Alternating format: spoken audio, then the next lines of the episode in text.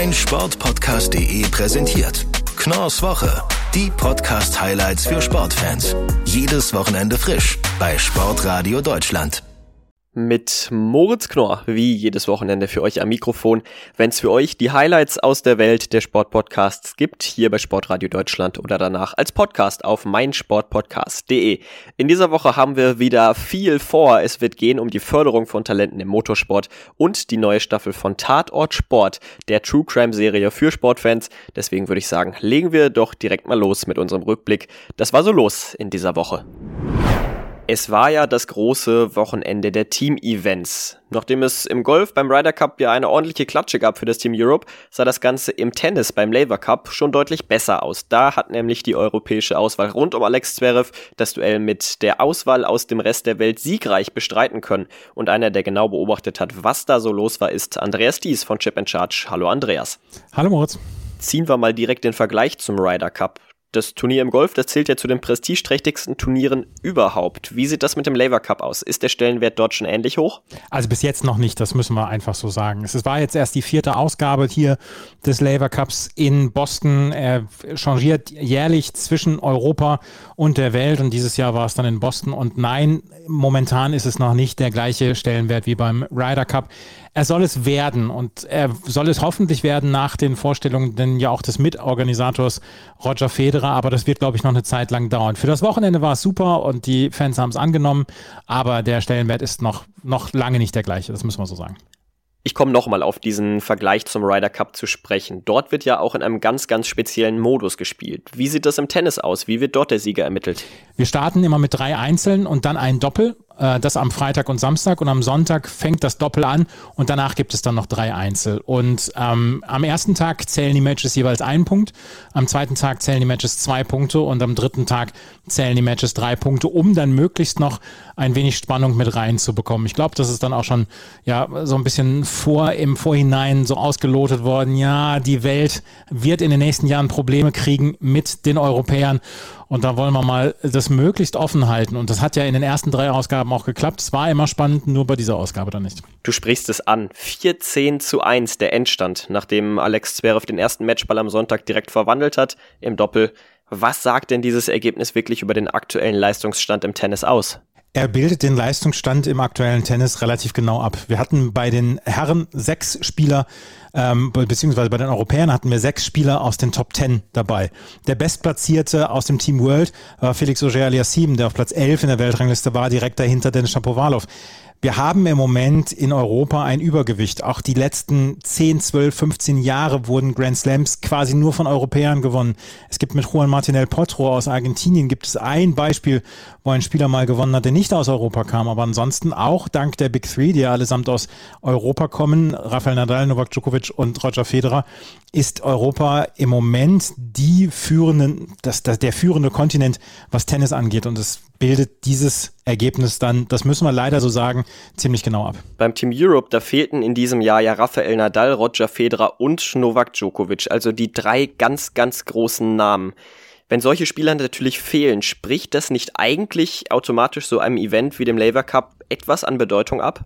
Das kann man meinen und das war, glaube ich, auch so ein bisschen die Angst der Organisatoren vorher. Sie haben dann auch ähm, gedacht, ja, vielleicht äh, werden wir ein paar Zuschauer weniger haben, aber die Zuschauer waren sehr involviert und sie haben dann das neue Tennis gesehen. Sie haben Daniel Medvedev gesehen, Stefanos Tsitsipas, Alexander Zverev, Felix Auger-Aliassime, Dennis Shapovalov. Das sind alles Spieler, die in den nächsten 10, 15 Jahren die Grand Slams gewinnen werden. Also wir können sagen, dass diese, dieses Ereignis auch gelungen war, ähm, obwohl die Big Three nicht dabei waren. Und wahrscheinlich wäre es noch ein bisschen besser und ein bisschen stimmungsvoller gewesen, wären sie dabei gewesen. Aber so haben wir einen ziemlich guten Einblick bekommen in das, was uns in den nächsten zehn Jahren blühen wird im Herrentennis. Und ähm, die Zuschauerinnen waren auf jeden Fall involviert. Der TD Garden war drei Tage ausverkauft. Und dann hoffen wir mal, dass sich der Laver Cup in den kommenden Jahren genauso positiv weiterentwickelt und dann in Zukunft vielleicht einen ähnlichen Stellenwert hat wie der Ryder Cup im Golf. Das war Andreas Thies von Chip and Charge, dem Tennis-Podcast auf meinsportpodcast.de. Danke, dass du bei mir warst, Andreas. Sehr gerne.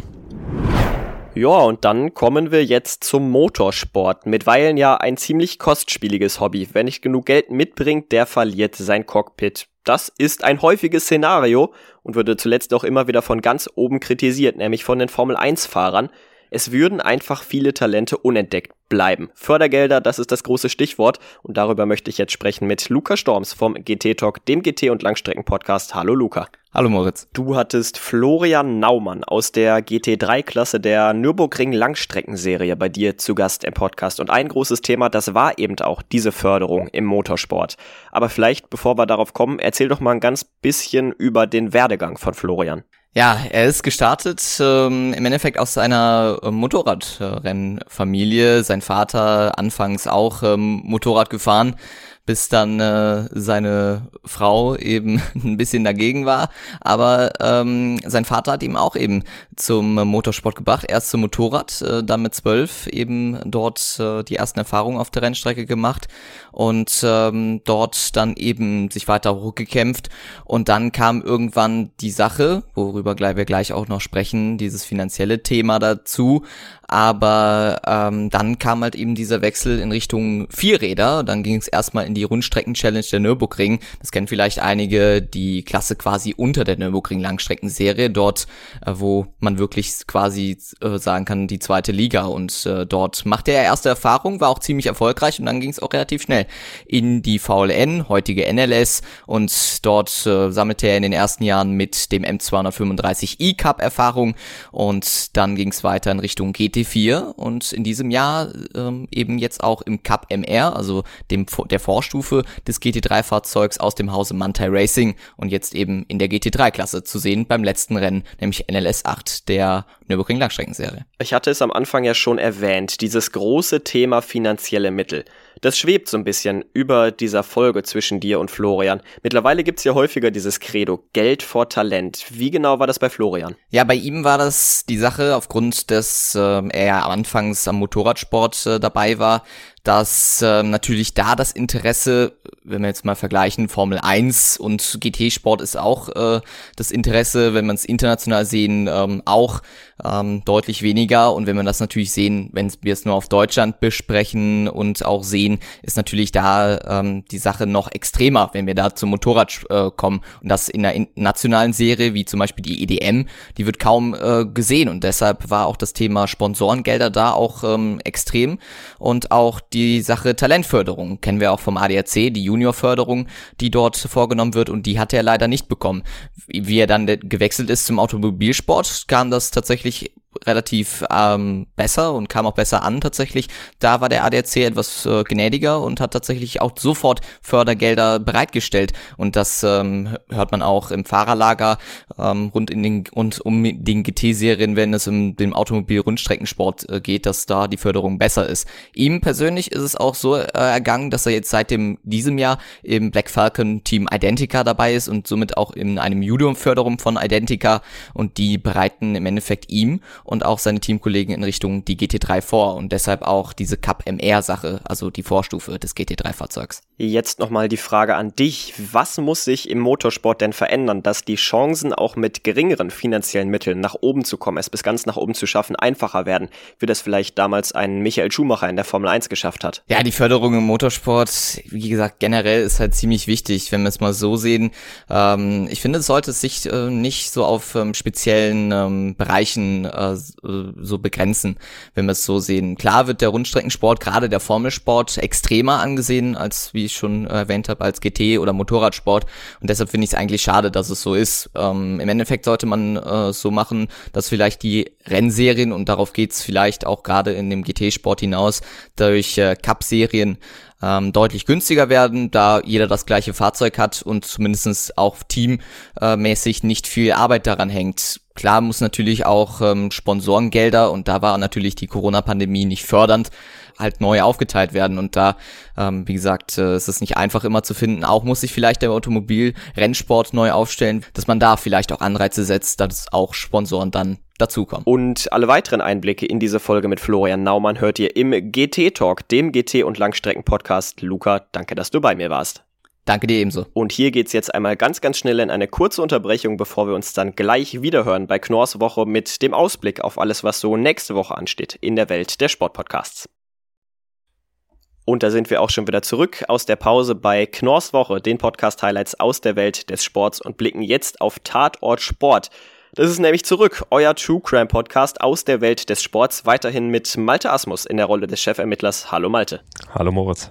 True Crime. Kennen wir alle, lieben die meisten, aber diese Kombination Sport und True Crime, die gibt es nicht ganz so häufig. Was hat dich dazu bewegt, diese Nische ja so ein bisschen zu bedienen? genau das, was du eben schon sagtest. Es gibt das noch nicht so häufig. Das ist noch ein Feld, was noch nicht so beackert ist wie andere Felder. Und es ist einfach ein sehr interessantes Feld, weil es unheimlich viel bietet. Wenn man einfach mal googelt, Sportler, die straffällig wurden, wenn man da die richtigen Keywords einsetzt, da findet man eine ganze Palette an Männern, Frauen, die tatsächlich im Laufe ihres Lebens als Sportler oder auch danach in irgendeiner Weise mit Verbrechen in Berührung gekommen sind. Entweder ob sie selber Täter waren oder ob sie Opfer waren. Das geht ja beides in diesem Format und da gibt es so viele, die in irgendeiner Weise mit Straffälligkeiten zu tun hatten. Und da sind, stecken unheimlich interessante Geschichten auch hinter, die man einfach erzählen muss und die eigentlich ja, jeden interessieren sollten, weil sie so zum Teil skurril sind, zum Teil erschütternd sind. Es steckt eine ganze Menge da drin. Jetzt also Staffel 2 von Tatort Sport. Nachdem wir es in der ersten Staffel ja schon mit Bruno Fernandes, Nancy Kerrigan und Co. zu tun hatten. Was erwartet uns in der neuen Staffel? In welche Fälle bist du nochmal etwas genauer eingetaucht? Ja, ich kann schon mal so einen kleinen Teaser, einen kleinen Abriss über die ersten drei Folgen der neuen Staffel geben. Da ist zum Beispiel das Leben von Stella Walsh in den 30er Jahren, eine umjubelte Leichtathletin, eine Sprinterin, die eigentlich alles in Grund und Boden lief, was sich als Gegnerin ihr in den Weg stellten. Sie hatte Olympiasieg, äh, einen Olympiasieg eingefahren, Medaillen eingefahren, Weltrekorde ohne Ende aufgestellt. Und dann wurde es nach ihrer aktiven Karriere, die übrigens bis ins relativ hohe Sportleralter ging, bis Mitte der 40er, hatte sie dann tatsächlich noch Sport betrieben und sogar erfolgreich Sport betrieben. Und danach geriet sie so ein bisschen in Vergessenheit, wurde erst durch ihren gewaltsamen Tod Anfang der 80er wieder ins öffentliche Interesse gerückt. Da wurde sie nämlich da hatte man sie schon in den USA, ihrem Heimatland, aber nicht ihrem Geburtsland. Das war Polen. Dann schon ein bisschen vergessen. Da war sie, ja, lebte ein Leben, auch nicht in Saus und Braus, sondern schon fast von Sozialhilfe. Aber da wurde sie beim Einkaufen überfallen und ermordet. Und danach gab es eine Obduktion, wo festgestellt wurde, sie hatte auch männliche Chromosomen. Also sie war, sie war intersexuell. Das stellte man dann aber erst fest. Und was da alles mit zusammenhing, Forderung, man möge ihr doch ihre Medaillen aus den 30er Jahren wieder aberkennen und was dann an gesellschaftlichem Umgang auch mit dem Thema Intersexualität Anfang der 80er dann passierte. Das kommt alles in diesem Podcast vor. Ist sehr, sehr interessant und zeigt auch ein ja, Bild der damaligen Verhältnisse, einfach wie man mit so einem Thema umging.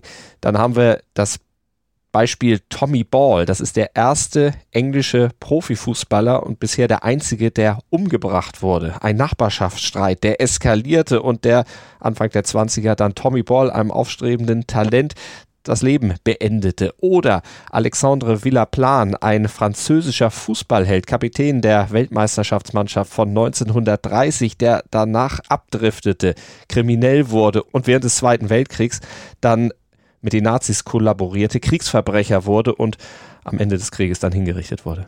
Also, es sind einige sehr, sehr spannende Themen geplant bei Tatort Sport. Lass uns nochmal etwas genauer über diese erste Folge sprechen, über die Startfolge dieser zweiten Staffel. Stella Walsh, du hast es angesprochen, dieses ganze Thema Intersexualität, dann noch zu dieser Zeit, da hing ein ganzer Rattenschwanz dran. Wie hat dieses Thema denn damals in den Medien stattgefunden? So wie man es sich wahrscheinlich im schlechtesten Falle dann auch tatsächlich ausmalt. Es wurde natürlich in reißerischen Überschriften dann thematisiert. Eine Überschrift hieß zum Beispiel Stella is a Fella. Das war dann die verkürzte Lebensgeschichte letztlich von Stella Walsh, denn sie war eigentlich kein Mann. Sie war aber auch keine Frau. Sie war eben genau dazwischen, intersexuell. Sie hatte männliche Chromosomen, aber auch weibliche und es war eine Mischung, von der eigentlich ja, und, und, das wusste damals niemand. Das drang nicht an die Öffentlichkeit. Ihre Familie, Freunde ahnten etwas, hatten da sicherlich ein bisschen mehr Insight, aber es wurde damals überhaupt nicht thematisiert. Und es wurde vor allen Dingen ja auch bei Wettkämpfen kein Geschlechtstest gemacht. Wer als Frau startete, wer als Mann startete, das wurde dann so hingenommen. Und da wurden ja nicht noch nähere Tests gemacht, die ja damals wissenschaftlich in den 30er Jahren auch gar nicht möglich waren. Und Sexualität war ja sowieso etwas, was man dann eher hinter verschlossenen Türen hielt und gar nicht weiter thematisierte. Aber in den 80ern war es dann natürlich schon ein Skandal und da haben wir auch ein paar Tondokumente dann in diesem Podcast verwendet, wo dann eben auch gezeigt wurde, dass dieses Thema auch in vielen Köpfen einfach gar nicht drin war. Das wurde belächelt, da wurden schlechte Witze drüber gemacht. Also ganz tragisch im Grunde auch. Also, Tatort Sport. Wenn Sportler zu Tätern oder Opfern werden, die zweite Staffel, sie geht an den Start in der nächsten Woche auf meinsportpodcast.de. Dann gibt's zuerst so einen kleinen Teaser, bevor es dann richtig losgeht mit Stella Walsh und ihrem Fall. Und auch danach geht's munter weiter in der zweiten Staffel mit Malte Asmus. Ich danke dir, dass du bei mir warst. Gerne. Wie immer noch unser Podcast-Tipp der Woche zum Ende der Sendung. Und an diesem Wochenende startet ja der World Grand Prix of Darts. Und wenn ihr vom kompletten Geschehen der nächsten Woche in Leicester nichts verpassen wollt, dann hält euch Checkout, der Darts-Podcast, jeden Tag auf dem Laufenden. Ich begrüße Christian Rüdiger. Hallo Christian. Hallo Moritz, ich grüße dich der World Grand Prix, er ist nicht irgendein Turnier. Er hat einen ganz besonderen Stellenwert, auch wegen des besonderen Modus, in dem gespielt wird. Was macht den World Grand Prix so besonders? Was macht ihn aus? Ja, genau, du sprichst es schon an. Es sind im Prinzip drei Faktoren, die den World Grand Prix so interessant machen. Zum einen natürlich der Modus, Double in, Double out. Normalerweise ist es ja so, dass man um ein Leg, also um 501 Punkte auf Null zu bekommen, nur mit dem Doppel praktisch ausbekommen muss. Hier ist es aber so, muss man um diese 501 Punkte auf Null zu spielen, erstmal ein Doppel treffen. Das heißt, du brauchst zu Beginn eines Legs ein Doppel und du brauchst gegen Ende des Legs dann nochmal ein Doppel. Der zweite Faktor ist, dass im Set-Modus gespielt wird. Den favorisiere ich persönlich auch immer ganz, ganz gut. Das äh, bedeutet dann natürlich auch, es wird nicht dieses brutale Rennen auf die Legs stattfinden, sondern zum ersten Mal seit der Weltmeisterschaft wieder im Set-Modus gespielt. Bedeutet, es setzt sich nicht immer der bessere Spieler durch, sondern der mit dem besseren Timing. Ich mache das mal so an einem ganz kurzen kurzen Beispiel fest. Bei der WM 2015, da hat Phil Taylor im Finale gegen Gary Anderson gespielt und Taylor hat ein Leg mehr gewonnen als Gary Anderson, aber Gary Anderson hat das Match gewonnen und wurde Weltmeister. Und so ähnlich läuft das jetzt natürlich auch wieder beim World Grand Prix ab. Das heißt, selbst wenn du weniger Legs gewonnen hast als dein Gegner, kannst du trotzdem die Partie gewinnen und deswegen spielt da das Timing eine ganz große Rolle. Und der dritte Faktor ist die Setzlistenposition. Normalerweise sind bei den großen Major-Turnieren immer die Top 16 gesetzt. Hier sind nur die Top 8 gesetzt. Und das heißt auch, dass wir in den ersten Runden auch ganz große Kracher-Matches gleich sehen können. Und äh, der World Grand Prix hat auch in diesem Jahr geliefert. Die Nummer eins der Welt, Gervin Price, trifft auf die Nummer neun der Welt, Michael Smith. Das ist eine Partie, die würdest du beim Matchplay nie sehen in der ersten Runde, aber der World Grand Prix macht es aufgrund dieser verkruxten Setzliste auch möglich. Du sprichst schon über Favoriten. Lass da noch mal ein bisschen tiefer in diese Thematik eintauchen, über die Personalien. Vor allen Dingen möchte ich mit dir über Michael van Gerven sprechen. Über Jahre hinweg war er ja eigentlich unschlagbar. In diesem Jahr war es ein bisschen anders, da hat er geschwächelt. Erst vor kurzem überhaupt sein erstes Turnier gewonnen. Glaubst du, dass dieser Titel vielleicht jetzt so eine Art Brustlöser war und wir jetzt vielleicht auch häufiger diesen in Anführungsstrichen alten van Gerven wiedersehen werden? Ja, genau mit mit dieser ähm, mit dem Wort alter Michael van Geren, glaube ich, muss man auch immer ein bisschen aufpassen, weil alt würde ja so im Prinzip bedeuten, wir sehen dieses, dieses Monster von Gerven, was gefühlt in jedem Finale steht und dann äh, mal mit Ausnahmen vielleicht zwei, drei Finals nicht gewinnen kann. Ich glaube, die Zeiten sind vorbei. Das wird es nicht nochmal geben wie zu Taylor oder, oder MVGs Hochzeiten, wo dann wirklich ein Spieler ein komplettes Jahr dominiert. Du wirst immer ein paar verschiedene Phasen auch mal haben, wo ein, wo ein Spieler auch mal vielleicht zwei, drei Turniere hintereinander dominieren kann, aber diese absolute Dominanzphase über mehrere Jahre, die wird es nicht mehr geben. Was bei Van Gerven auffällt, ist, er hat in diesem Jahr diese wichtigen Momente, die ihn ja immer so ausgezeichnet haben, konnte er nicht mehr reihenweise mitnehmen. Das hat aber auch ein Stück weit, ist das der Qualität der Konkurrenz geschuldet. Ich meine, zu seiner Hochzeit, da gab es nicht so viele große Konkurrenten. Da war Taylor, Gary Anderson, vielleicht mal James Wade, Peter Wright oder wenn es ganz gut lief, äh, Raymond van Barneveld. Aber jetzt hast du so eine Masse an Spielern, die ihn auch für diese Fehler bestrafen und deswegen fällt das dann natürlich auch mehr auf. Wenn er früher vielleicht mal zwei, drei an einem Doppel vorbeigeworfen hat, der war einfach so gut vom Scoring und so weit weg, dass die anderen ihn nicht bestrafen konnten. Und dann fiel das eben nicht auf. Und jetzt ist es so, Van Gerven macht Fehler, der Rest kann Schritt halten, nutzt diese Fehler dann auch aus und bestraft ihn. Und deswegen äh, fällt das dann auch viel mehr ins Gewicht und deswegen gewinnt er dann auch nicht mehr so viele Turniere oder dann auch so viele Matches wie noch vor ein paar Jahren. Und das hat natürlich auch damit was zu tun, dass die, die Spieler auch außerhalb der Top 16 2018 mittlerweile viel, viel besser sind und äh, ihn auch bestrafen können. Also teilweise spielt Van Gerven Averages von über 100, gewinnt die Partien aber nicht, weil der Gegner genauso gut spielt oder vielleicht sogar das äh, Spiel seines Lebens macht. Das fällt in diesem Jahr extrem auf bei Michael van Gerven. Und ähm, du hast ja noch ganz kurz nach dem, nach dem Brustlöser gefragt. Ich habe persönlich schon so ein bisschen das Gefühl, dass ihn das nochmal aufgeweckt hat, weil ich meine, Michael van Gerven gewinnt ein World Series Event, ist jetzt nicht ganz so groß vom Stellenwert und dann steht er da auf der Bühne und weint. Da merkt man schon, was da für ein Druck abgefallen ist, nach über 290 Tagen mal wieder ein Turnier zu gewinnen. Deswegen, bei der European Dart, ähm, bei der Gibraltar Darts Trophy hat er ein tolles Match gespielt gegen Price, hat aber trotz 105 im Average nicht gereicht, aber ich denke schon, dass Van Gerven jetzt nochmal ein bisschen äh, strammer werden wird für den Rest des Jahres und dass er auch bei den nächsten Turnieren natürlich wieder Mitfavorit sein wird. Einen deutschen Starter haben wir auch im Teilnehmerfeld Gabriel Clemens, den German Giant. Letztes Jahr war er auch schon am Start. Da ging es für ihn bis in Runde 2. Da hatte er zuvor Nathan Espinel geschlagen. Was sagt denn die aktuelle Form? Ist auch in diesem Jahr wieder ein Einzug in die zweite Runde drin? Ja, die aktuelle Form bei Gabriel Clemens ist ein bisschen äh, schwankend. Also er hat gute Auftritte gehabt, wie jetzt zuletzt in Gibraltar, wo er dann auch zum allerersten Mal in seiner Karriere den Sonntag erreichen konnte, auch wirklich sehr gut gegen Luke Humphreys dann auch performt hat. Da hatte ihm nicht unbedingt jeder den Sieg zugetraut, weil Humphreys auch einer ist, der so sein Breakout-Jahr hat mit äh, Halbfinale, äh, ähm, wo, wo er dann zum Beispiel auch bei den UK Open im Finale stand unter anderem. Also und dann hast du natürlich auch wieder so Auftritte bei Gabriel Clemens beim World Cup of Darts, wo nicht so viel lief. Für mich fällt es momentan schwer, ihn einzuordnen. Also wir können beim Grand Prix gegen Vincent van der Voort äh, beide Gesichter des Gabriel Clemens sehen. Seine Form ist momentan nicht so stabil, aber ich hoffe natürlich auch, dass ihm jetzt dieser Moment zum allerersten Mal nach so vielen Jahren auf der European Tour den Sonntag zu erreichen, dass ihm das auch Kraft geben wird und dass er auch diese erste Runde dann mit mehr Selbstbewusstsein spielen wird. Und wenn ein Spieler wie Gabriel Clemens, der so eine Klasse hat, mehr Selbstbewusstsein entwickelt jetzt auch wieder, weil er wieder einen guten Moment kreieren konnte, dann wird das äh, gegen Vincent van der Voort auch, glaube ich, eine sehr gute Partie sein und dann kann das auch tatsächlich reichen, um in die zweite Runde einzuziehen. Wir drücken dem German Giant auf jeden Fall beide Daumen und wie es dann läuft, nicht nur für Gabriel Clemens, sondern insgesamt beim World Grand Prix of Darts, das erfahrt ihr die komplette nächste Woche über bei Checkout, dem Darts Podcast. Christian, ich danke dir, dass du bei mir warst. Dankeschön, Moritz, für die Einladung. Und dann sind wir auch schon wieder am Ende dieser Folge angelangt. Ich bedanke mich wie immer bei euch fürs Zuhören und dann würde ich sagen, hören wir uns in den nächsten Wochen wieder bei Knorrs Woche, den Podcast-Highlights aus der Welt des Sports. Ich bin raus, macht's gut, bis zum nächsten Mal und ciao. Mein Sportpodcast.de präsentiert Knorrs Woche, die Podcast-Highlights für Sportfans. Jedes Wochenende frisch bei Sportradio Deutschland.